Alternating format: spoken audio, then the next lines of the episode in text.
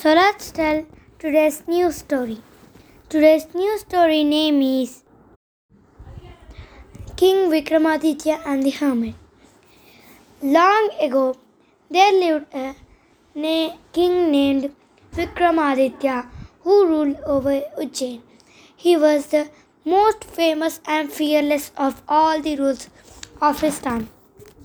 One day, he was presiding over his current, a useful when a hermit came there, offered the king fruit.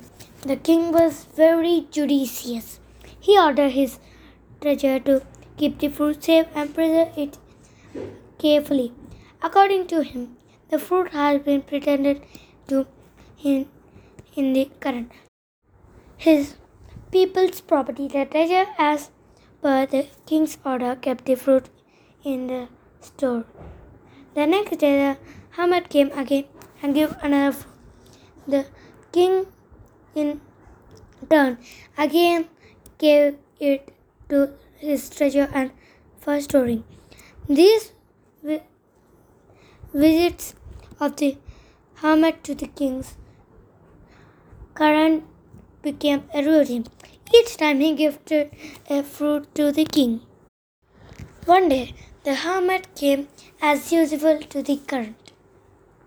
He asked the king, O king, where are the fruits I give you? What did you do them? The king replied, All the fruits had been kept safe in treasure. The hermit said, They must have been rotten by now. The king asked, Why don't you find yourself?